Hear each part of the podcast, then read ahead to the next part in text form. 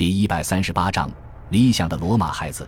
安敦尼出生在罗马郊区，自幼在罗马长大，所以对家族的故土南高卢地区并没有什么太多的感情。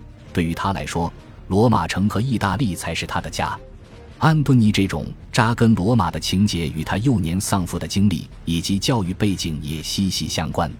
公元八十九年，安敦尼三岁那年，他的父亲在任职政官期间因病去世。在史料中并没有记载安敦尼的母亲法蒂拉是什么时候去世的，不过可能也并不长寿。史料中在安敦尼父亲去世之后，法蒂拉的名字就没有再出现过了。幼小的安敦尼是由老爷安敦尼乌斯照顾长大的。安敦尼打小十分乖巧懂事，孝顺长辈，尊师敬长，是传统的好孩子。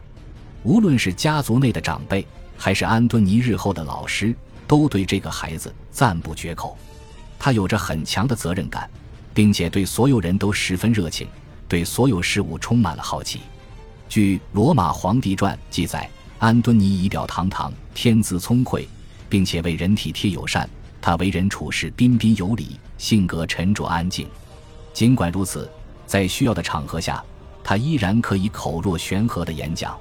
安敦尼勤奋好学，交友大方，而且十分热爱与朋友谈天论地，坐而论道，有着良好的文学素养，得益于爷爷与父亲在罗马赢得的名声。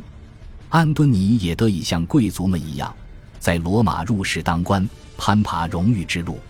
史料并没有具体记载安敦尼担任各类官职的年份，但记载他所担任过的官职以及口碑。他是一个慷慨又通情达理的税务官，一位卓越的大法官。感谢您的收听，喜欢别忘了订阅加关注，主页有更多精彩内容。